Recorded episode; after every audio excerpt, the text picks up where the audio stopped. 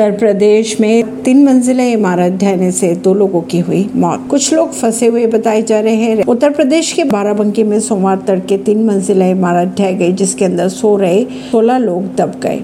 खबरों के अनुसार मलबे में फंसे बारह लोगों को निकाल लिया गया है, जिनमें से दो लोगों की अस्पताल में ही मौत हो गई। तीन से चार लोग फंसे हुए बताए जा रहे थे। पुलिस और एसडीआरएफ की टीमें राहत बचाव कार्य में जुटी हुई हैं। परवीन सिंह, नई दिल्ली से।